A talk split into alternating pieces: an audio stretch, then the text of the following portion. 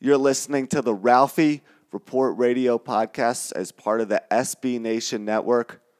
This time it's not just Jack Stern. I'm joined by fellow contributor Sam Medivator. Sam, Oh my god. how, how, ex- how excited are you to be on? Medivator is one of the worst pronunciations I've ever heard of. All right, can you can you pronounce it the right way for the listeners then? Um, it's Metivia.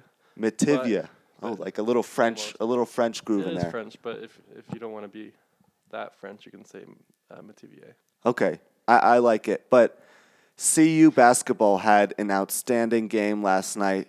Tyler Bey put on an absolute show. Fans were given a poster of him going into the arena, which heading in, I was a little bit skeptical about given how much he struggled the past few games, but he answered the call, especially after Tad Boyle called him out. 27 points, 9 and 9 from the field. He, he was outstanding last night. Oh yeah, absolutely. He looked focused. He looked determined, and really he set his mind to just destroying, uh, destroying the Ducks inside. Yeah, he was he was a lot more aggressive really than I think I've seen him all season and that's really what CU needs. They were able to give McKinley Wright an extended time off last night. Uh, he had to go back to the locker room to get his shoulder retaped, but I have to imagine they're just going to need that type of consistency in his performance going forward if they want to climb back into relevancy in the Pac-12. That's what that's what Bey looked like last year, albeit in fewer minutes or with a few with a lesser role. Sorry, but uh, he really can be the snarling, menacing defender, and almost an automatic or automatic finisher inside if he wants to be. Oh, absolutely. And he's just a physical force on the boards as well. Uh, Oregon, though, I, I, I, I'm skeptical about the future of the basketball program. I mean, coming into the season, I had circled this game on my calendar just because I was excited to see Bol Bol. There was a lot of, is it pronounced bowl bowl? I, I mean, I, It's Bull Bull, I think. Bull Bull. Okay, I'm I'm not today's not my day for pronunciation, but nonetheless, I was really excited to see him. The best glimpse I got of him when he was was when he was wheeling his way to the Oregon sideline on a scooter. He had AirPods in too. He had he had AirPods on and he was on his phone. At one point, it looked like he had a bag of Skittles that he was pouring into his mouth at half court. Very very lackadaisical and interesting.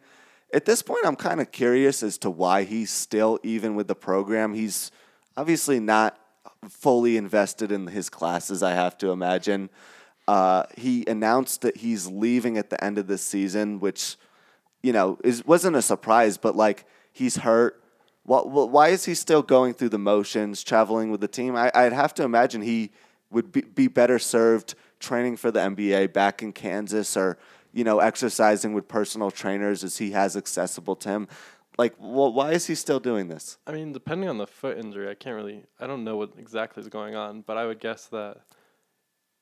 Um, other than just letting it heal, he can't do much. If he's going through his physical training, then uh, I don't see why he can't uh, travel with the team. It seems like it's a fun opportunity to travel to all these amazing cities in the Pac-12. It's not like you're going to Stillwater, Oklahoma. Yeah, that's true. That's a great point. Like, you get to go to Palo Alto, you get to go to Berkeley.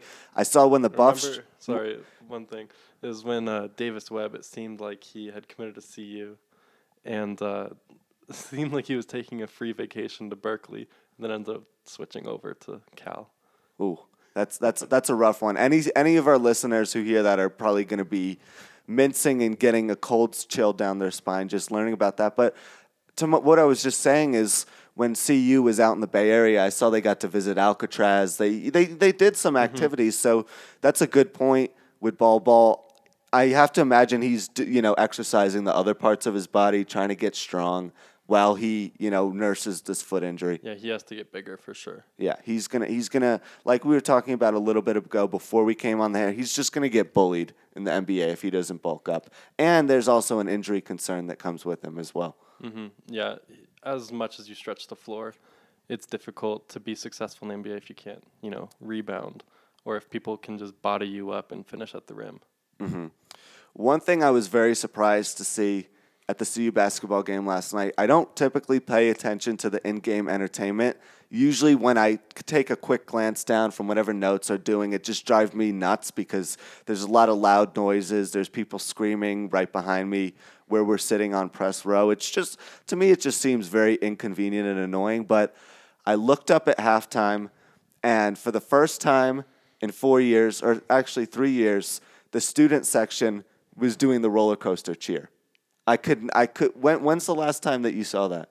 I don't really watch the screens. Mm-hmm. I'm usually just on Twitter looking at who to banter with. but I'm not really surprised by whatever they have up there because it's usually, you know, it can be improved. Yeah, but with the with the roller coaster cheer, I couldn't remember the last time I, they did it. A and B, I thought it was rather strange they were doing it with like a student section that was three quarters full. Uh, every other time I've seen them do it, it was like packed. Well, that's as packed as it's been this year. Yeah, that's true. I, I think that was a very good turnout. Why why were there so many people there? Because of It's Oregon. they oh they just wanted to see CU beat Oregon. Yeah, pretty much. I think we've never lost to Oregon at home. Um, that's one of the hallmarks of this Colorado program is like Oregon comes to town. It's a fun game. It's intense. The fans show up and we beat them up. Even when they went to the Final Four, we beat Yeah, them I up. know. It's a, it's a, it's amazing, right? They're zero and seven in their last seven trips to Boulder. What what do you think it is about playing at the CU Event Center? Because none of the other opponents really seem to struggle that much. It's I re- think that CU generally, when they have a good opponent at home, they show up focused. That's been the issue for CU really, is they don't they don't bring the intensity and focus that they need to every game. And so when they do have a big name coming, they show up and Yeah. the crowd shows up and as we saw earlier in the Tad Boyle era, when the crowd is into it and the team is there, it's really, really hard to beat CU at home. Yeah, I, I think so. They truly do have that home court advantage, but they need fans to show out. Anyway, CU going forward, how can how can they climb back in this race, Sam? I mean, for one, they're going to need Tyler Bey to play like that. McKinley Wright has, uh, you know, he, he's done he's done well, but you know they're going to need to find ways to keep him healthy and fresh as well as he nurses this, you know, pretty bad what it seems to be shoulder injury that he's playing through right now. They have some tough games coming up against UCLA and USC on the road. USC coming off a pretty bad loss to Washington last night. Everybody's losing to Washington. Everyone's losing to Washington. Speaking of which, before we get into that, I have to give some credit to Washington. They were a bottom feeder program in the Pac 12 for years. They hire Mike Hopkins, a former Jim Boeheim assistant who a lot of people thought was going to. they were to. making the tournament almost every year with Lorenzo Romar until he kind of collapsed. That's true, but before Hopkins got hired, they were. It seemed like they were at the bottom of the conference. They had like two seasons where they were bad, but they were still bringing in uh, five star recruits pretty regularly. They've been producing NBA players, first round picks almost every single year since Lorenzo Romar's been there. Um, their lack of success is more so that Lorenzo Romar was a better recruiter than he was a coach. But Hi- Hopkins, he has the recruiting bed of Seattle, which is one of the richest in basketball. Really? Yeah, they Huh? there's so much NBA talent coming out of Seattle, and uh, he can recruit that easy because it's easy to recruit in Seattle if you're you know in Seattle, and he's a great coach. Yeah, he he learned from one of the best in the business. A lot of people thought he was the heir apparent to Jim Boeheim. He was going to take over that position. Didn't end up happening. He saw a really good opportunity. I'm surprised to hear that though, because getting people to go to Seattle. When I think of Seattle, I think of a lot of rain, not a lot of sunshine. It's it seems like it Have you been to the Pacific Northwest? Yeah, I've been, I've been out there a couple of times, and every time it's been pretty cold and rainy, and I every mean, it's endearing. yeah, It's lovely out there. I love it. yeah, it kind of it kind of has a vibe. You know what I mean? It, it feels like it has it has it, it has a culture of its own. Yeah, I've never been to that campus, t- but it, it seems like a great school. It seems like a great campus and a good culture. Everything. Yeah, that I would make play there sense. if I wanted to. I- Yeah. I mean, if I was good, I would play there. Yeah, but I mean, Hopkins has really gonna, done a good job bringing that program back to elite status. I think they're here to stay. Well, they they did lose four really close games to like their only good quality so far. I thought that they were going to be the best team in the Pac-12 pretty easily this year, because Oregon was never going to be that good, to be honest. And Even with Ball. Ball? yeah, I didn't think they would be too good. Louis King isn't good right now. He oh. was Oh, a twentieth rated recruit or something. Mm-hmm. He's just not good yet. What, what, what was it about Oregon last night when we talked to Tad Boyle in his post game press conference? He told us that he thought they had expended some energy against Utah. They were Mm-hmm. coming off a really big win.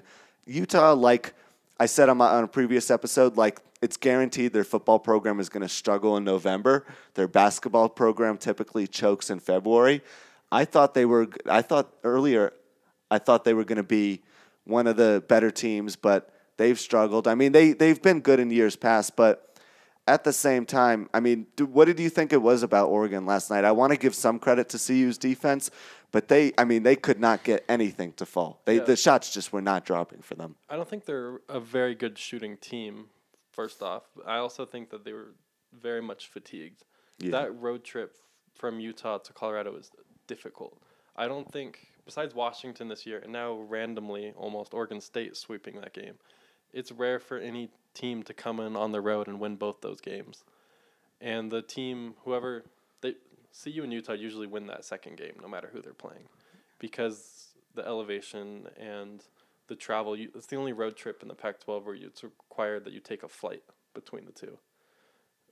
Um, Really? Huh. and so it looked like they had dead legs. It looked like they were kind of out of it. And CU also just had some good defense. hmm It was the first time where we really sh- saw them with sharp rotations, closing out on shooters, and boxing out everything you would want. Yeah, they did. Oh, They blocking shots and getting steals too. They were causing havoc we haven't seen yet this yeah. year. They they caused a the- and the, their po- points off turnovers once again that didn't go in their way against Oregon State.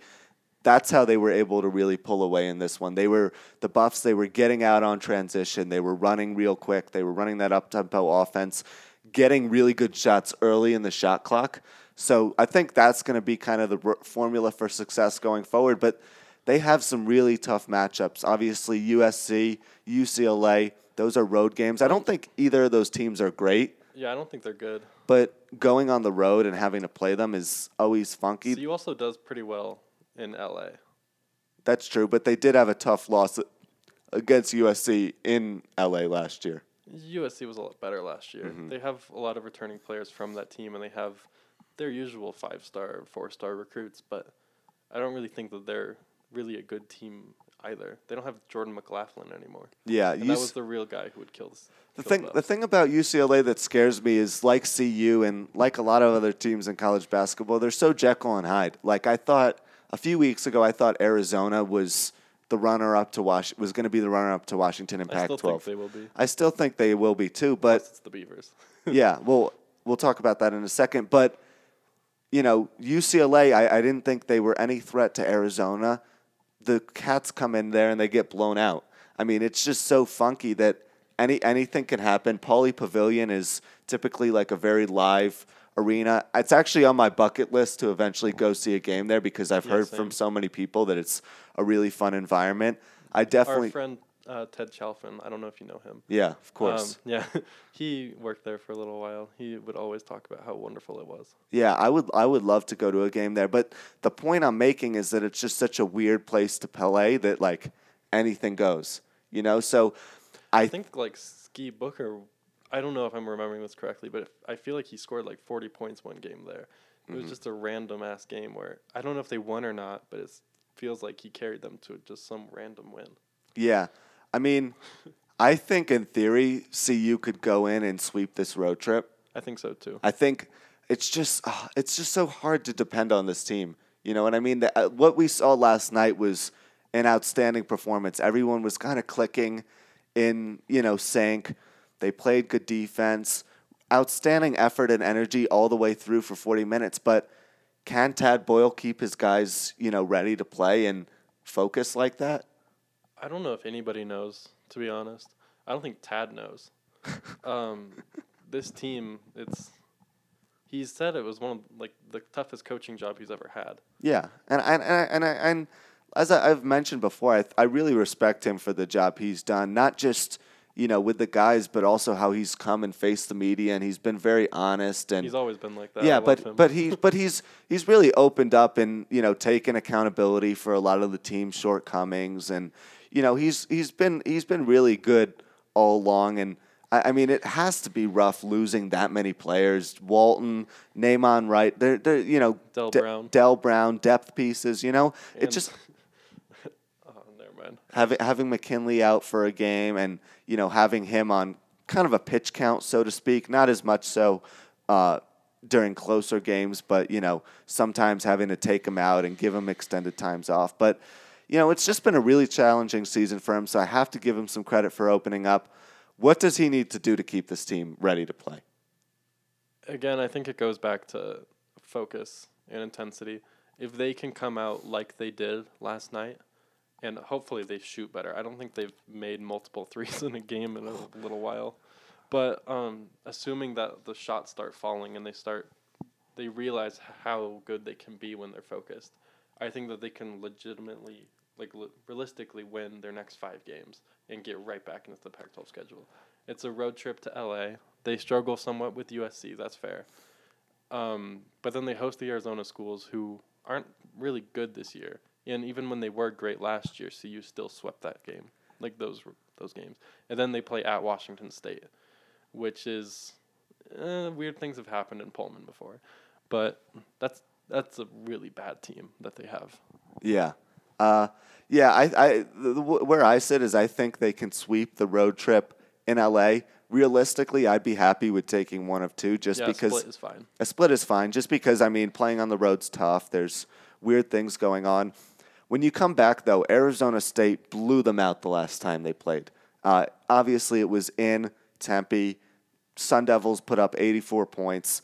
CU has to obviously play better on defense. I think they need to. That's that's going to make or break their season. I think they need to try to get a sweep at home against the Arizona schools. Arizona is reeling right now. Arizona State's good, but I think they're very beatable, especially when they come Yeah. on the road. And then after that, you you go to Washington State, who is the worst team in the conference. So I would argue Cal is the worst team in major college basketball. yeah, I mean, I that that's fair. I I, I forgot about them, but yeah, Wa- okay. It's easy. yeah, Wa- Washington State is the second worst team in the Pac-12. I think it's Easily, I think it's fair to say that what what I'm tr- the point I'm trying to make is that Cal and Washington State are both a level below everyone else right now. Mm-hmm. Yeah. So I, I think that you got you have to beat Washington State. If you if you get a split in LA, you sweep Arizona, you beat Washington State, you're right back in it. Yeah, especially if you look at the rest of the schedule after that. It's really um, a road game against Washington, and that's pretty much it. I mean, I don't want to get ahead of myself because I kind of predicted that CU would win 12 conference games, and I regret that because I thought that they would beat Utah on the road.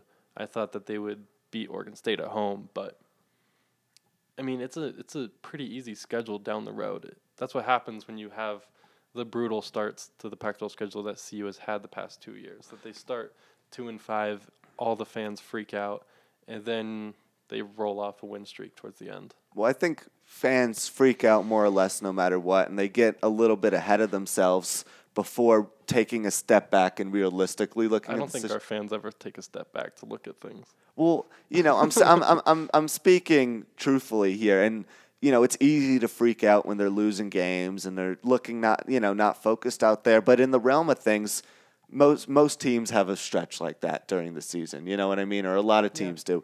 The- Even even the best ones. I I think Washington's a cut above everyone right now, but I don't expect them to go undefeated in the in Pac-12 play. I think they will lose a game or two. Yeah, uh, I mean, yeah, I think so too. Yeah, I mean it's it's it's college basketball. You really never know what could come out and happen. But yeah, That said, though, who would they lose to? Everybody else is like, besides Oregon State, everybody else is ass this year.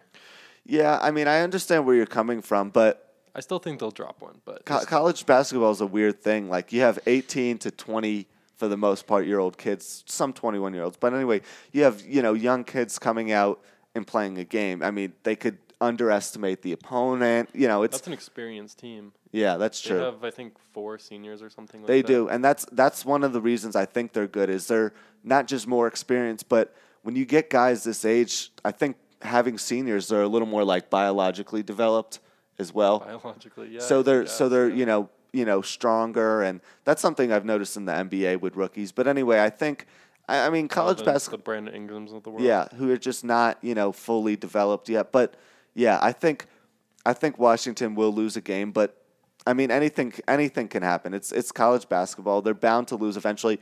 Looking coming back to CU's schedule though, after Washington, the there, there's light at the end of the tunnel. They have three games Mm-hmm. against Utah and the two LA schools, UCLA and USC. So, I mean, yeah, I, I, think they can easily sweep out the final homestand if everything goes well. Yeah, I'm worried mostly about uh, the depth. We have nine scholarship players left on the team, and McKinley Wright's dealing with injuries. Alex Strating, he had he was great against Oregon State, but he's not really someone you can rely on every game. So they're really down to a rotation of seven and a half, unless Ken Yeah. gets better. And Eli Parquet isn't quite ready to contribute yet. Daylen Kuentz, thank God, he's figuring it out. He looks like he's going to be really good. I, I love the role Daylen Kuentz is playing on this team right now. He's typically replacing McKinley in the rotation from what I've seen. And he's not doing anything special, but he's doing what he needs to do. You know, he's going out, he's scoring a couple points, he's getting to the Mm-hmm. He's basket. a really depth finisher. Too. Yeah. he's crafty. he hasn't been able to knock down shots very well from the free throw line, but at least he's getting there. Yeah, You know what I mean? He's I really, really like the role that Daylen Kuentz is playing right now. Interesting how Tad Boyle's experimented with a lot of different rotations. I mean, he's he's mixed and matched. I think we saw a rotation. We see like a new rotation out there every a new group out there together uh, every night. that was a weird wackadoo lineup they had against Oregon. Was it? Wait, no, it was Oregon State. they sorry. had Strating like they had Strating, they had Siewert, and they had Battey on the same on the floor at the same time. That's wild. and then I th- yeah, who who who was on there with him? I think it uh, was Kuentz and Gatling. If Kuentz and. Gatling. Yeah, that's that's that is a weird lineup. There's like and they were good. That's Yeah. the weirdest thing. there's two like borderline four fives with Siewert and Mm-hmm. uh, Strating, and then Ga- I see Gatling is more of a two guard, but he seemed to be Yeah, he's running. two. He's he seemed to be kind of running the point for a little bit with. Yeah, we thought that he was just going to be a spot up shooter, but he's shown a lot of playmaking ability. And I was noticing against Oregon, he can get to the rim. Like, he doesn't necessarily shoot at the rim, but he can get there just to pass out to the perimeter for open shots. And once those open shots start falling, he's going to have quite a few assists. Gatling's really come into his own after struggling a little bit I'm early. happy with him. what? I'm happy with him. Yeah, I'm I'm I'm loving I'm loving what Gatling did. I think for this team to be successful going forward, both Gatling and Kuentz will need to continue to play this type of big Mhm, role. Absolutely. And Parquet, if we can see him develop anymore. Yeah. I saw, uh, I noticed yesterday he had a few turnovers, if I remember, but uh, he was handling the ball more than he has in the past. And he was actually shooting, which Yeah. for a defensive specialist as a freshman, that's it's good to see someone actually like taking care of the ball and being aggressive. I also really want to see some more out of D'Shawn Schwartz.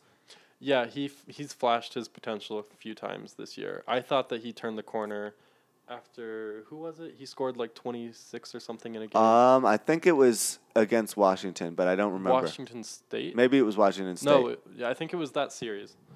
I don't remember which game he scored. He led the team in scoring, but yeah, he was great those two games. And he has that latent scoring ability. Yeah. He can do that. And he- just he needs to be aggressive. I really like his shot too. He has like such a nice southpaw stroke. He's it's unfortunately they're just not falling for him, and whether he needs to spend a little extra time in the oh, I want to note one more thing about Schwartz. He was actually great last night against Oregon. Um, he only shot two of seven, but he was everywhere he needed to be. He was moving off the ball brilliantly. He was getting open shots just because he knows where to be. He knows how to move off the ball and how to space the floor. And then on defense, he was just always in the perfect position. I think he was guarding Louis King for a lot of the game, and was I mean not that Louis King's any good, but and he's Throwing a lot of shade at Louis King the past few days. Sam. I throw a lot of shade at all Oregon players. that's that's fair, but Uh, besides Chris Boucher, I love Chris Boucher. Yeah, I, I do I do as well. He's he was a beast. I remember watching him my sophomore year. But anyway, yeah, I, I, I understand what you're saying with Schwartz. I think the problem is I just think of Schwartz as a shooter. You know what I mean? Like he's not though. He's a slasher. he he is a slasher, but I, I don't know. I just feel like he could bring some more point scoring to this team, especially because Yeah. they've kind of they've kind of lacked in that department. I mean, beside Ken, they haven't really gotten a lot of consistently. think, you know what's just funny is that um, that freshman class they had last year with Battey, um, Ken, and then Bey. Schwartz was the highest rated recruit out of that group. he was a top 100 recruit coming out of Colorado Springs, and I mean he's been a little bit slower to develop and doesn't have the defensive ability as the others. Though that's not really fair to say because the others are quite good at that. But it's just been interesting to see. Though I think he will be pretty good. And arguably the most, the best and most consistent guy out of that group, McKinley Wright, was a late commit. So go figure, right? Oh yeah, yeah. He um after was Archie Miller. Dec- uh, he went from Indiana or from Dayton to Indiana. Uh, Ken was he was free to go wherever he wanted, and I think uh, Archie Miller ran out of scholarships at Indiana, and then he was coaching with Tad that summer. I think I don't recall exactly, but he told Tad how special of a player he was going to get, and we saw that immediately. Yeah, he's he's been a pretty consistent contributor throughout his CU career. I mean, he started from day one, Yeah. pretty much. He's been struggling a bit with turnovers lately. He's been making a lot of lazy passes. He's telegraphing a lot, and his shot hasn't quite developed as he, as we've wanted it to. But he's he's the heart and soul of this team. Yeah, he, he really is, and I, I would have to agree with you on that point. But later on in the show, we're going to talk about Sam's journey to Morocco and what watching CU football and following the football team from pretty much the other side of the world entailed. But mm-hmm. before that, one team that as we, we got to watch up close in person before Oregon was Oregon State. Mm-hmm. After their win last night against Utah in Salt Lake City, I think that they could potentially be one of the dark horses to win the Pac 12. I don't think they'll win it. Maybe they could get things could get weird in Vegas, and they might win the tournament. But I don't see Washington losing the Pac-12. Me neither, but I, I, I think they've kind of emerged as the second. Second, I mean, I, obviously Yeah. Arizona is good as well, but I mean, like you were talking about, going on this road trip where you play Utah and Colorado in the same stretch is hard. They swept it. They swept it. I mean, that's when's that's that's pretty rare to see. I mean, Washington did it earlier this year. It's probably it's also a down year for CU and especially Utah. This is the youngest Utah team I think we've seen since DeLon Wright was a freshman. Mm-hmm. I think CU beat them by like 40 at Utah that year, that first year in the Pac-12. But yeah, this Utah team isn't very good, and it's honestly sad that CU got blown up by them. yeah, I mean, things th- things happen though, and you know, McKinley Wright was out. That yeah, game. I think I think they'll rebound when when Utah comes here. Anyway, this is something everyone who's listening to the podcast or has been waiting for. Tell us tell us about what watching CU football. I mean, I just want to hear your stories about watching CU football. Was it so, some of the games happened at like the wee hours of the morning? Did you have to wake up like? Did you go to sleep at eight and wake up in the middle of the night? How did it? How did you get the games physically on TV? I mean, I know that you know. How how did you get the cable network set up? I mean, what what what did what was that to like? Incriminate myself. What, what was what was what was it like though? You know, having to go through that experience, falling. You know, you grew up. You're a guy who grew up in Boulder, Mm-hmm. Sam. So you you've watched this team your entire life. For better or worse. Yeah, for better or worse, you've you've had the games accessible to you. Obviously, at the stadium, the road games you've watched on TV. But what was it like for the first time ever being on the road? You know, not just the road, but in another country watching them play. Oh yeah, so the first game against Colorado State, uh, I was actually in uh, Milan, Italy. Um, I had just my sister and my brother joined me, and we went up to Lake Como in the Alps, and it was incredible. But um, we were flying from uh, Milan to Tangier in Morocco, and uh, we were always going to pull an all nighter in the in the airport. And I wrote uh, a long feature about for Ralphie Report. I wrote a long feature about covering or watching that game in the Bergamo airport, and it is the worst place you could possibly imagine. That is a hell, like that's a portal to hell. It's the worst Wow. place I've ever been in my life. It smells like piss. Everybody's dying. Everybody wants to die. The coffee tastes literally like vomit there, and they don't even have working Wi-Fi. and um, so I think that CSU game started 3:30 a.m.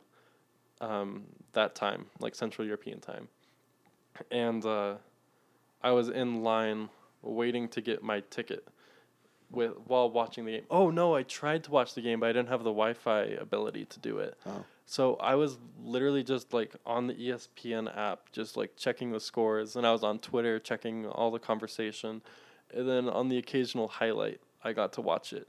And so I didn't get to see any of that game, but I was still just living it up. I mean, the Ryanair line. It, it was a great. it was it was it was a blowout, and CU just went off. But I mean, Laviska Shenault had some two hundred something. two hundred yards. yards receiving. Yeah, I mean, it, it wasn't that wasn't like it wasn't like a big game to miss. It wasn't like missing Nebraska. Oh, that that was a big game to miss for me. I love watching CU beat the hell out of Colorado Yeah. State. The first game I ever covered uh, was the 2016 game at Mile High, where CU just beat the hell out of them. Mhm.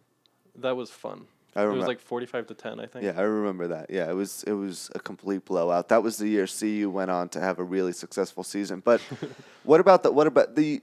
To, first of all, tell us about the airport. Like what what were the, what were the circumstances like when you were refreshing the ESPN app? Uh, well, I was in a crowded, crowded line, just waiting for my boarding pass, and uh, I was just refreshing, refreshing, and trying to find any video evidence I could find. I saw Travon McMillian's 49-yard run to start the second half.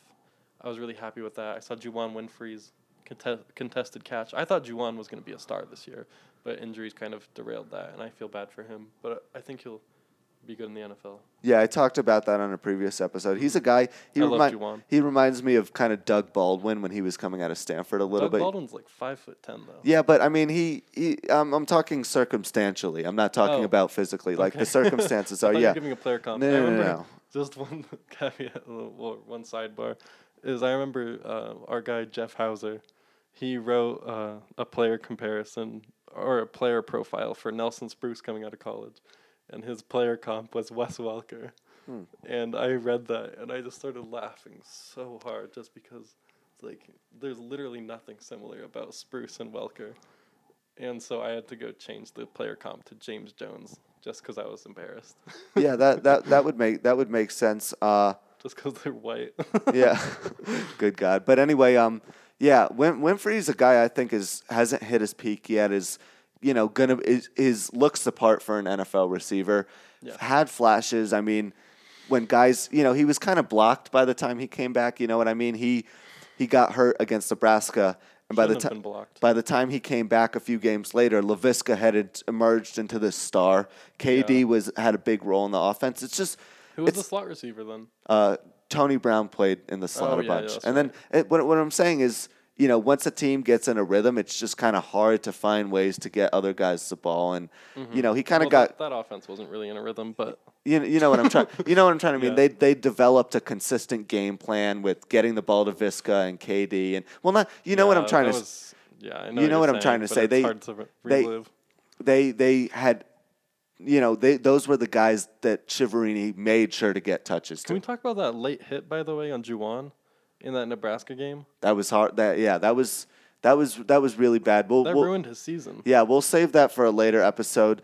To me, it looked. I mean, I watched that game in Morocco. You could talk about yeah, now. let's yeah let's tell us about your circumstances watching the first CU Nebraska game in about a decade or Yeah. yeah, and then and then then give us your thoughts on the Winfree hit. Um, yeah, so that Nebraska game, um, that same feature I wrote about the Nebraska game, and the only way to watch uh, American football games in Morocco or to watch any basketball games or whatever is to you know use Reddit streams, and I don't really want to criminalize myself for this, but I did what I had to do.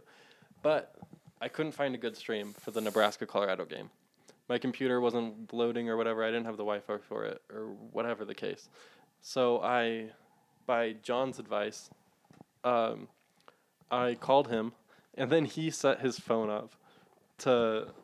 I was basically FaceTiming John, and he had the phone facing the TV.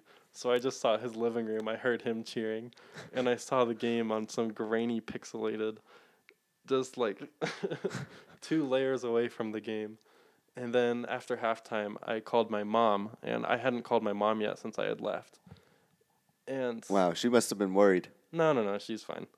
Um, she, um, yeah, she didn't even ask me how my things were going. She just went ten minutes about her drama at work, which is quite funny, and which is kind of why I hadn't called her at that point. But um, she was just, uh, she had her phone pointed at the game, and she was just screaming the whole time, and I couldn't quite see what was going on ever, at every point because it was so grainy, but I, I could tell CU was they were doing what they had to do and they were getting lucky in the right moments and they were making the big plays at the right moments, and I, that Montez to Viska play, that was incredible. That was one of the best. That was one of the most emotional plays I've seen in a long time. The only thing I can really imagine topping that was Ahkello Witherspoon's interception against Oregon. Yeah, that was that was amazing. Will that go down as what was the what was the name of the play call again? Vegas glance. Vegas glance, something like that. Anyway, will that go down as? I mean, I know the season didn't exactly end the way a made lot a of. shirt out of that. Yeah. Well, do you think that goes down as like one of the most memorable plays in CU football history? Um, I mean, obviously, there's I'm been a lot the of them. historian at Ralph Report. That would be uh, Ted, even though he's not really at Ralph Report anymore. But off the top of my head, I can only think of a few things. But I've also was only a fan during the the Hawkins and Embree years, so Yeah. I don't remember the other years. But I mean, Chris Brown probably had a few of those plays against Nebraska that are memorable. Yeah, I, I think uh, when you when you look at like Laviska's career, I think he'll it's pretty certain that he'll probably be a first round pick coming Yeah. up next year, if not a top ten selection, depending on how he does. We Obviously, need to see his injuries and route running improve. yeah, yeah, he does. He does need to stay healthy. I do have legit concerns about that in the long term, given how physical CU he. needs to stop force feeding him the ball. Yeah, I mean, given not just how they force feed the, him the ball, but given how he initiates contact sometimes, he doesn't go out of bounds. He he's just a very physical He player. also it's like the Gronk condition of he's so hard to tackle that players will give it their all and Yeah. they'll go low, they'll go high, do whatever they can. I remember the USC middle linebacker. I forget what his name was, but he was the Porter. Gustin. Uh, what? Was it Porter Gustin or was it the, the it was uh Yeah. whatever, yeah. I know you're Um, about, yeah. Yeah, he was playing in for who was there? Cameron Smith. Cameron Smith was out, so that the backup went helmet to helmet, just high, very clear targeting. It wasn't called, and he barely even moved Viska, and Viska just like you know fell. He got tackled, but he didn't lose. He didn't even move backwards, and then the linebacker was out with a head injury the rest of the game. Yeah, I mean there's like when when Viska gets tackled, there's like typically like two guys like draped on him. So like Mm-hmm. Yeah, I, I do I, I do have legit concerns about him staying healthy for a full season. You can't give him 17 touches a game.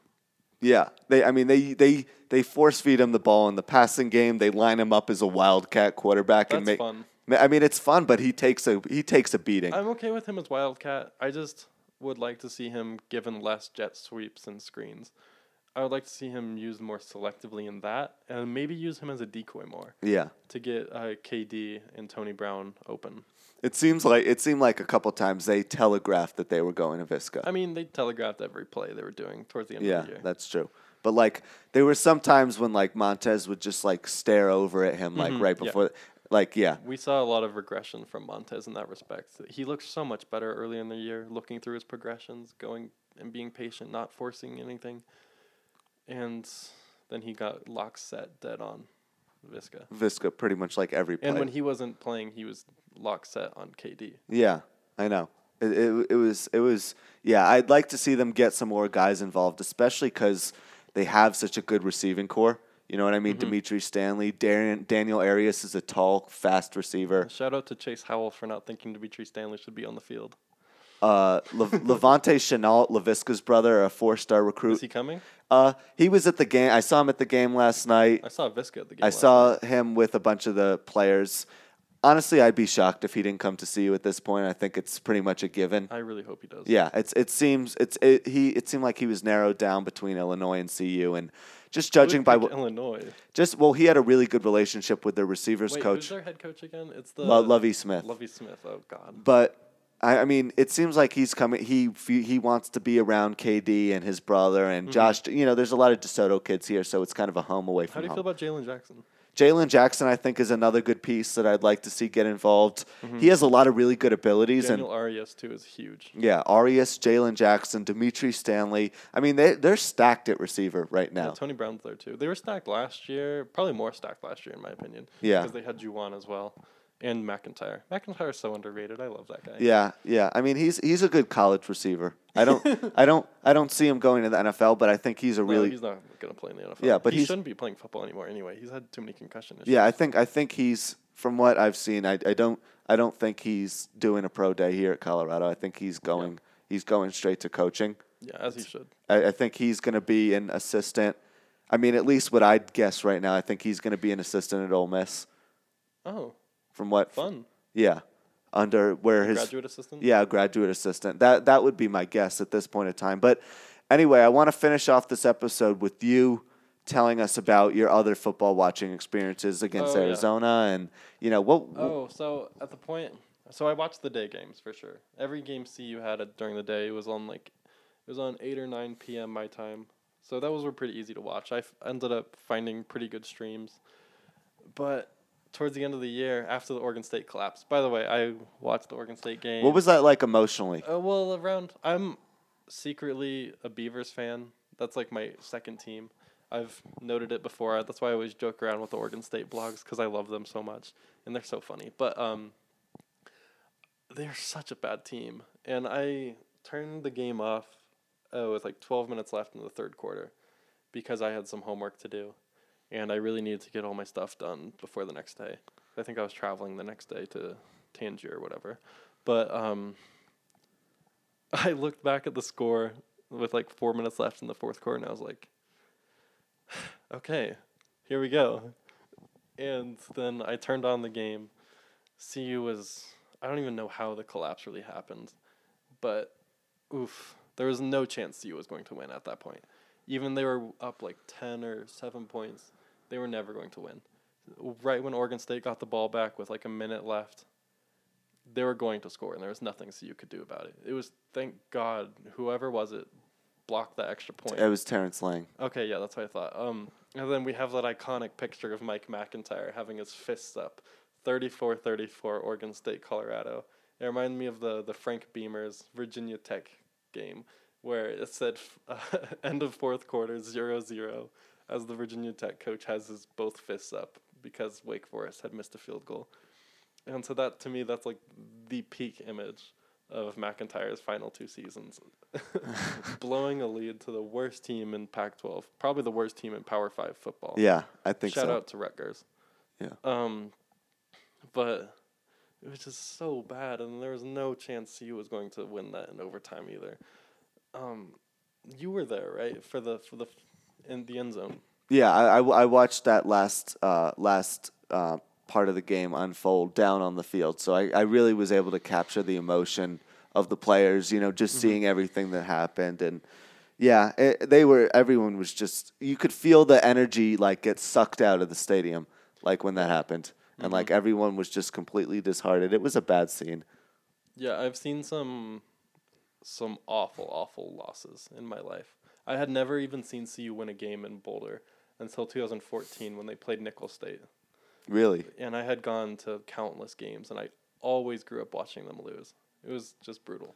But um so did that did that feel like deja vu to you? Were you like, wow, like here we go again? Like, well, for me, when I see CU about to collapse, no matter what sport it is, when I see them have a third and 17 in the fourth quarter, I don't ever doubt their ability to collapse. It's just it's I think it's a disease. the the young fans, I feel so bad for us because I mean, woe is me. But we just CU is a historical football school. They were dominant in the 90s. They were amazing in the early 2000s. But for those of us unfortunate enough to have grown up with the Hawkins and Embree era, we're kind of that's what we learned the CU football. We can see Joel Klatt and Chris Brown highlights, but yeah, I the first quarterback I ever saw was Bernard Jackson. wow. I don't I don't have any. I was lost to begin with. So it, it w- was it like pretty much an emotional roller coaster just watching like those last few games against Arizona Against... I stopped watching. You did? Really? Yeah, I stopped waking up at 4 a.m. to watch games.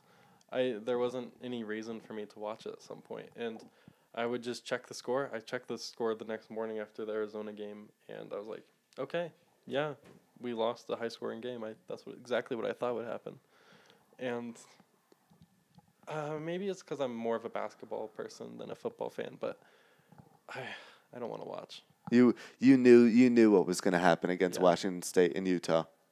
Yeah, You you had you yeah. you- I think I, I watched Washington State, but it was brutal.